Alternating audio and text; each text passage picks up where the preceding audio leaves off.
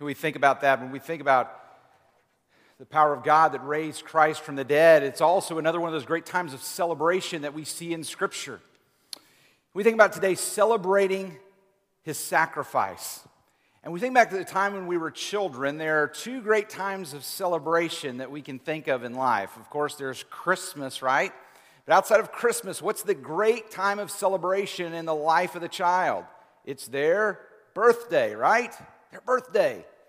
And as we get older, sometimes we kind of feel the pinch of life, and maybe we're not as excited about birthdays as we once were, and maybe that kind of goes in ebbs and flows, and maybe you get a little more excited after a while. But when you're a kid, you're excited about your birthday, right? And it's a celebration. And, you might have all of the trappings of the cake and the presents and the lighting of the candles, and hilarity can ensue. Maybe it's something that's America's Funniest Videos quality, where you see some of the blowing of the candles of the cake and kid, his face hits in there in the cake or whatever it may be.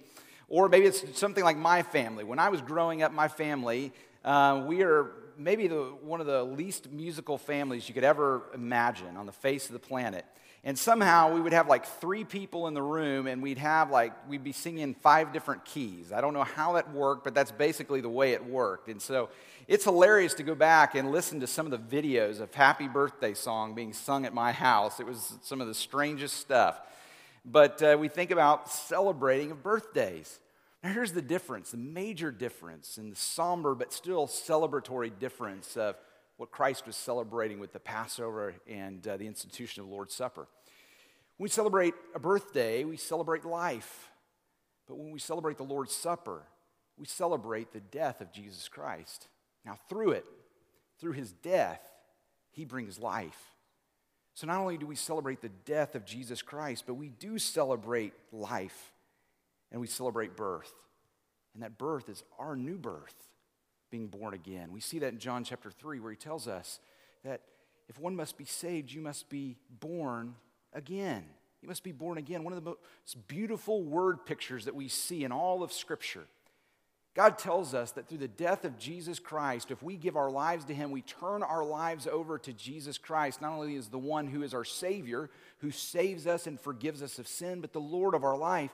Then there is such a radical change that happens in our life, so much so that the best illustration of this change is if we are born again. So when we celebrate the Lord's Supper, we celebrate the death of Jesus Christ, and through his sacrifice, we celebrate our new life. Lord God, as we come now to look at this transition of the Passover celebration to the Lord's Supper and this creation of a new celebration in the Lord's Supper. May we be reminded in a sobering way of the death of Jesus Christ.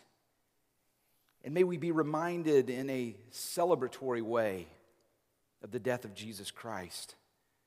God, may we be challenged and may we be reminded of those that we know that are close to us, that are in such desperate need of this change in their life. They need to be born again. They need to be forgiven. They need that hole in their heart that can only be filled by Jesus Christ to be filled to overflowing. God, may it also be, again, a celebratory time in which we remember the fact that that change has taken place in us. Nothing, by no way of our own merit, but only because of your love shown to us so graciously in Jesus Christ. In his name we do pray. Amen. So starting before our focal passage in verse 14, we see here in verse 7, then the day of the unleavened bread on which the Passover lamb had to be sacrificed, that day came. And so Jesus sent Peter and John saying, go and prepare the Passover for us, that we may eat it. The great celebratory feast of the Jews. And they said to him, where will you have us prepare it? And so he said to them, behold, when you have entered the city, a man carrying a jar of water will meet you. Follow him into the house that he enters and tell the master of the house, the teacher says to you, where is the guest room where I may eat the Passover with my disciples? Seems like sort of some first century Jedi mind trick. Where is the room that we shall be eating? But no, this is the Son of God that has called them to prepare this and has prepared this way. And he will show you a large upper room, furnished, prepare it, prepare that meal there. And when they went and they found it just as Jesus told them that they said, just as he said, they went and they prepared that Passover meal. And verse 14 says this, and when the hour had came, he reclined at the table and the apostles with him, and he said to them, I have earnestly desired. Some of your translations say with fervent desire. I have earnestly desired to eat this Passover with you before I suffer, foreshadowing of his death. He's been drawing the funnel of his destiny to the ever closer throughout his ministry. And he'd give little foreshadowings and little peeks into really his true nature and why he was here. And throughout different times in his ministry, we wondered about the very density, the density in the head of the disciples. You know, of course, we see it on this side. We see how could they not understand what he was saying, but with greater clarity, little snippets here and there throughout his ministry, he was showing them and revealing them to them the true nature of his mission. That he wasn't just the Messiah and the conquering king as the Jews thought he would be. That would be his very nature at his second coming, but he would come as the suffering lamb. And so he said, I earnestly desire to eat this Passover with you before I suffer. For I tell you, I will not eat it again until it is fulfilled in the kingdom of God. And then he took a cup, and when he had given thanks, he said, take this and divide it amongst yourselves. For I tell you that from now on, I will not drink of the fruit of the vine until the kingdom of God comes. And he took the bread, and when he had given thanks, he broke it, and he gave it to them, saying, this is my body, which is given for you. Do this in remembrance of me. And likewise, the cup, after they had eaten, he took it, saying, this cup is poured out for you. And this is the covenant, the new covenant, in my blood. You know, he tells the disciples here as he begins to prepare this Passover feast for them. It's easy to miss it, but I think it's very important. He says, with fervent desire or with earnest desire, I desire to eat this meal with you. Now, we know that Jesus Christ was the Son of God come down from heaven, wrapped in flesh, wrapped in a body. He was the eternal Son of God, and we see even in places like Hebrews chapter 3 and Colossians chapter 1 that it tells us that Jesus Christ, the second person of the Trinity, God the Son, was in fact the agent in creation.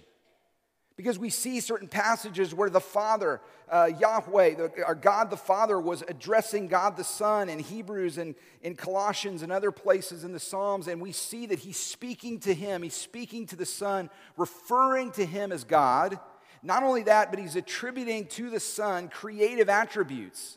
That he spoke the world into existence. We see in the first chapter of Colossians, we even see not only that Jesus Christ was the agent in creation, but he is the one that sustained all of creation by his very word. All of this comes together to paint a picture of the fact that the one who stepped out of heaven, the one who was born in a manger, was none other than the eternal God, God the Son. And yet here he was. He came to great lengths for the zeal of the glory of the Father. And he came to great lengths to save mankind, those who were created in the image of God. He went to such great lengths that he came and he wrapped himself in flesh, walked among us, susceptible to all of the temptations that we were tempted with, yet without sin, a spotless lamb without blemish. And yet he came to the end of his mission, that he came to die. The sacrifice for our sins. Yet when we see all of that, we can sometimes forget the humanity of Jesus.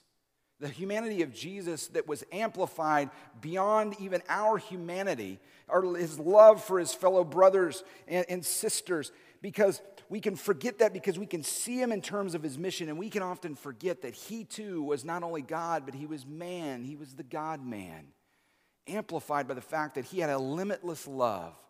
Not the sort of love that we have, but the love of God wrapped in flesh.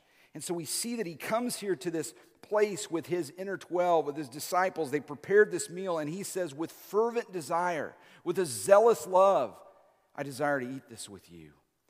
What's a reminder of here? It's a minor point in our passage today, but yet it's something that we can't gloss over. The love of God for us, the love of Jesus Christ for us, the true love for his followers. You know, again, we We've talked about many times before, I even mentioned it in a prayer earlier today, that when we look at the other religions of the world, at very best, you might have a God who is somewhat personal and yet shows mercy upon the adherents of whatever this religion might be. Some major religions of the world actually ascribe to and adhere to a belief system that says that God is absolutely impersonal. It's much like a force of the universe. And if the scales of the balance of the scales of your life weigh out to the good in the end, then somehow that sort of force of the universe might kind of show pity or favor upon you, and you might be ushered into whatever version of eternal life they ascribe to. But the great God of heaven, the one true God, Yahweh, the one who simply is, as that name means, he is so loving and personal that he came to us in the form of his son, Jesus Christ. And he loves us. He cares for us. We don't follow an impersonal God, but we follow a personal God, one that could come in no more personal way than he did through the sending of his son, Jesus Christ. And so he says, with fervent desire, I celebrate this Passover with you. This Passover, the great celebration of the Jews that harkened back to the Exodus, in which the children of Israel had grown great in number in the land of Egypt, so much so to the Pharaoh that had not known the God of Moses, began to get really worried because they were growing in number and he feared for his kingdom. And so what did he say? Well, I'm going to enslave them. I'm going to make it harsh upon them. And he took many different tasks at hand in order to limit the growth of these people. And in fact, it came to the point where God called out to Pharaoh, Moses called out to Pharaoh on behalf of God, and he said, "Let my people go." God is saying to you, "Let my people go." The Pharaoh refused, and God said, "Well, I'm going to bring plagues upon the land because you refuse to obey." Plague after plague until the greatest plague came along, which was death of the firstborn. And God, through Moses, spoke to the people, and he said, "Here's what you do to prepare for the night in which the angel of death will come through the camp. You slaughter a lamb, and you put its blood upon the doorposts of your home, and that way God will pass over the house. The angel will pass over the house as you're covered in blood." As your house, and proverbially, your home and your family are covered in blood. And through this time, through this celebration, they continued to celebrate this time, this provision of God, God's redemption on their behalf, as well as God's provision for them in the wandering of the wilderness. And we see that this was a great celebration, a great time of remembrance for the people of Israel. And then we come to this time, and Jesus begins to transition this celebration, as it was a great foreshadowing, not only of the lambs that would be sacrificed, not only the ones that would on the Day of Atonement be sacrificed for the sins of man, but also it foreshadowed that great lamb, the one without spot, the one without blemish, the one that would come and sacrifice himself for us. And so the first thing that we see here is he was transforming a celebration. Jesus Christ in his coming, and this night when it was kind of coming to a head at the table with his disciples here, he began to transform this celebration of the Passover, showing again in great fullness and clarity that this Passover was a celebration. It was a foreshadowing of him. He was the one that would come. And so he said here, I earnestly desire to eat this Passover with you before I suffer, for I tell you I will not eat it again until it is fulfilled in the kingdom of God. Not only did it look forward, but it looked forward to even greater until it finds its final fulfillment, the feast portion, in that great banquet in the eternal state, in the heavenly state, and when it's seen in a full and freshness and an eternal expression in that great heavenly banquet. And trust me, you want an invite to that meal. You know, we think about in our country, we have exclusivity of clubs and country clubs and things like this. 5 of the most exclusive country clubs in all of the world, not even on the list is Augusta. I think they saved it. I think they said that these are the ones outside of Augusta National, the top 5 in all of the world. Pebble Beach in California, Shadow Creek in Nevada, the Old Course St. Andrews in Scotland, Muirfield in Scotland as well, and Pine Valley, believe it, in New Jersey, made number 1 on at least this list.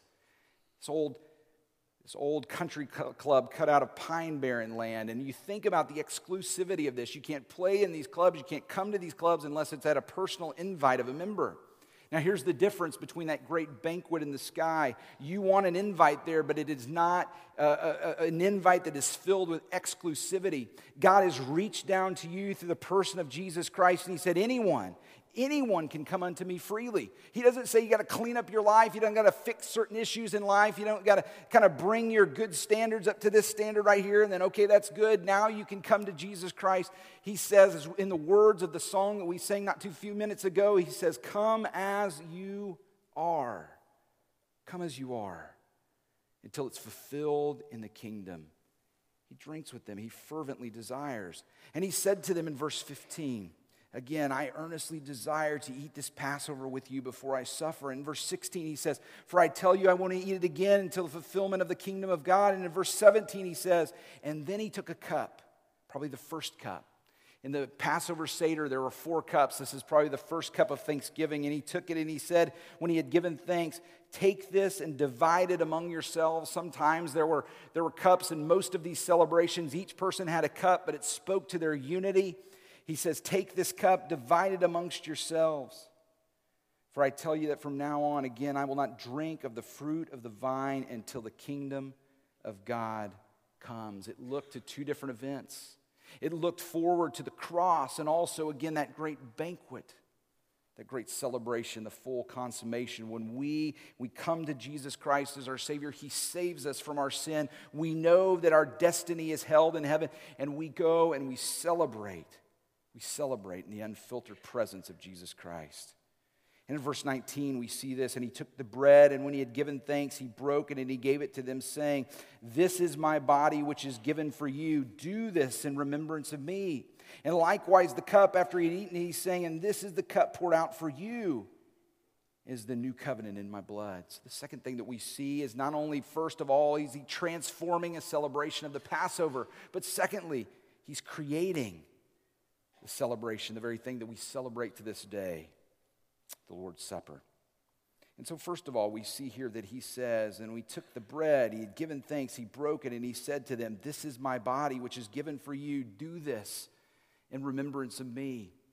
You know, it makes us think of that great passage in 2 Peter 4:4, where it says, or 1 Peter 2:24 rather, he who himself bore our sins in his body on the tree, euphemism for the cross, that we, having died to sins, might live for righteousness, by whose stripes you were healed. He himself, Jesus himself, bore our sins in his body on the tree. So what it says there is that Jesus Christ, as he hung upon the cross as a sacrifice for us, not only did he endure the physical pain and the physical reality of that sort of troubling death, but on his shoulders, heaped upon him, and in his body was the very sum total of our sin. That is, he hung upon that cross. He took our sins, and in exchange, we received his righteousness. So he says, this is my body, do this in remembrance of me. The Seder, it looked backwards in celebration of that great Passover, the Passover of the angel passing over, and also it looked at God sustaining them in the wilderness, as well as shortly after that time of the original Passover, they were led into the wilderness, and God throughout that time, he led them and he guided them. Do this in remembrance of me. It looked backwards to that celebration, and it also looked forward to God's full plan of redemption, foreshadowing Jesus Christ. So he says this, do this in remembrance of me. In verse 20 as well, he says, and likewise he took the cup after they'd eaten. After a typical Passover Seder meal, there were 2 more cups, making a total of 4.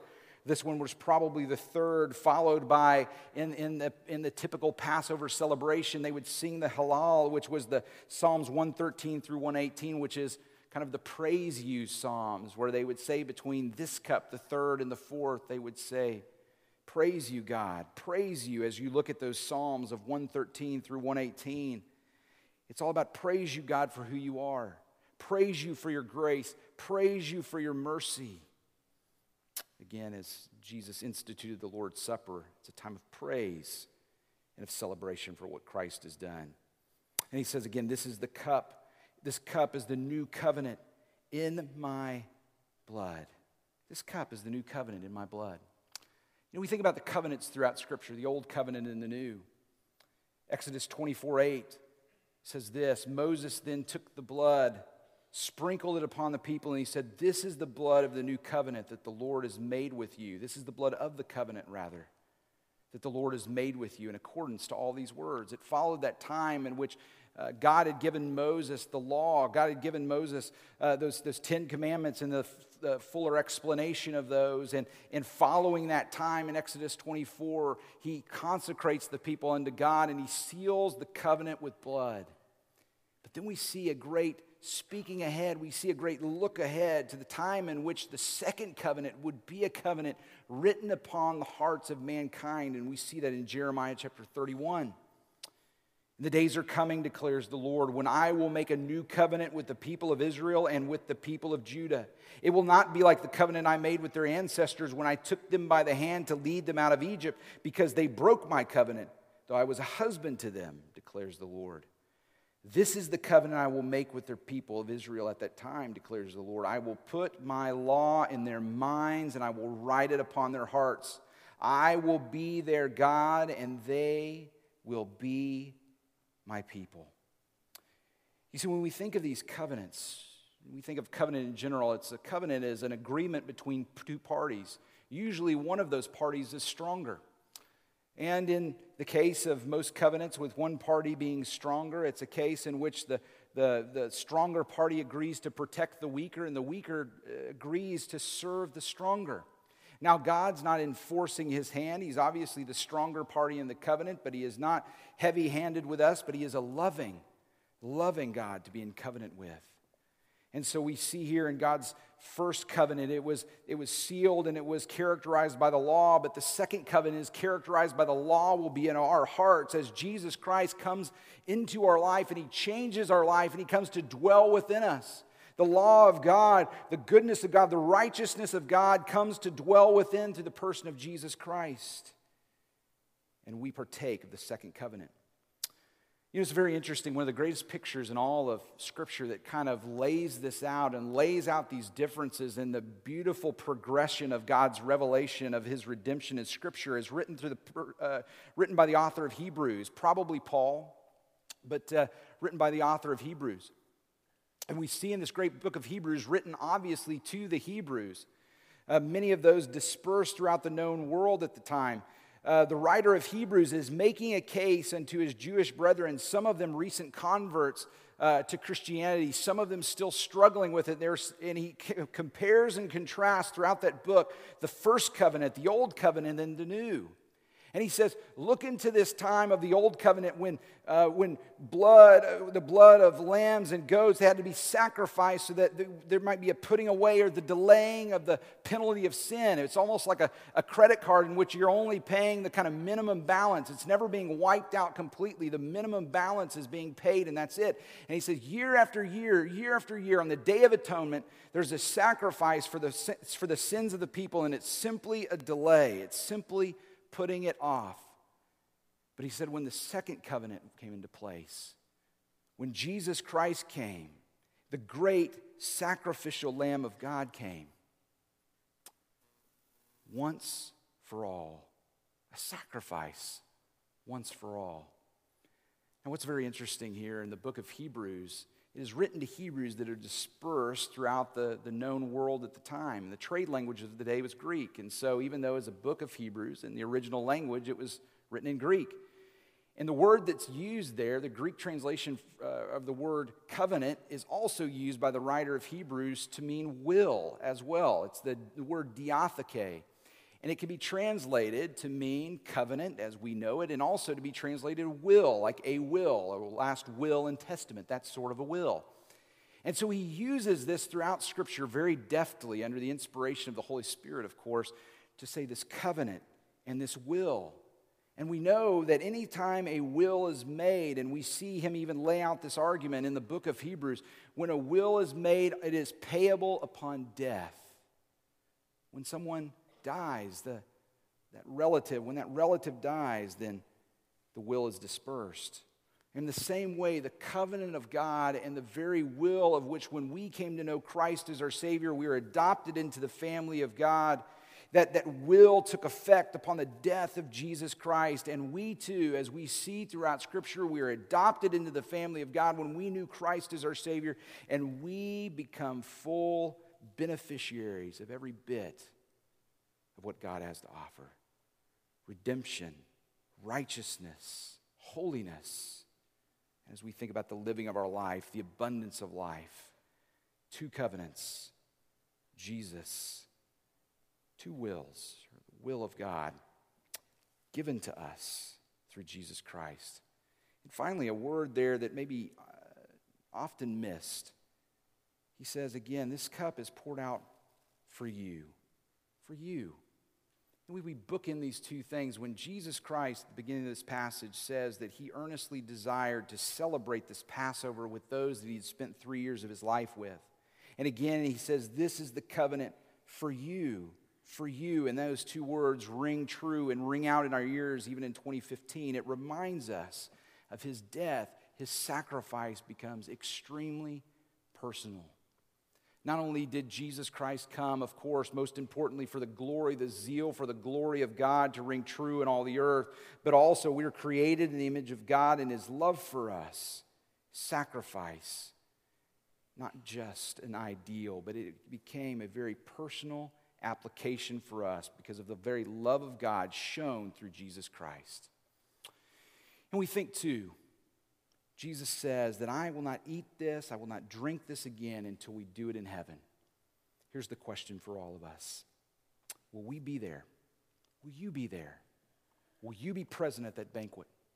Will you be present with God? Will you be present in the unfiltered presence of God and the presence of Jesus Christ as we join together and celebrate that meal, celebrate it anew and afresh? When you look at the covenant, the second covenant of God, when you look at the fact that Jesus Christ came and sealed it with his blood, sealed it with his death upon the cross, have you taken your response? Have you responded to Jesus Christ? Have you given your life to him? And Lord God, when we come to you this morning, I pray now for those that are here that have not come to that place in life where they have given their lives to your Son, Jesus Christ. God, maybe some of them have been struggling for weeks and months, and they just cannot seem to give over control of their life, whatever it may be. I just pray that whatever it is that stands in the way that hinders them today, Lord God, may they let go of it. May they trust you that your will, your way, your life, God, making covenant with you, God, is the absolute best of life. God, where they lay down whatever it is that keeps them today from fully surrendering to Jesus Christ. God, I just pray that even in this place today, that this might be the day of salvation in their hearts. In Christ's name we pray. Amen. And now we do come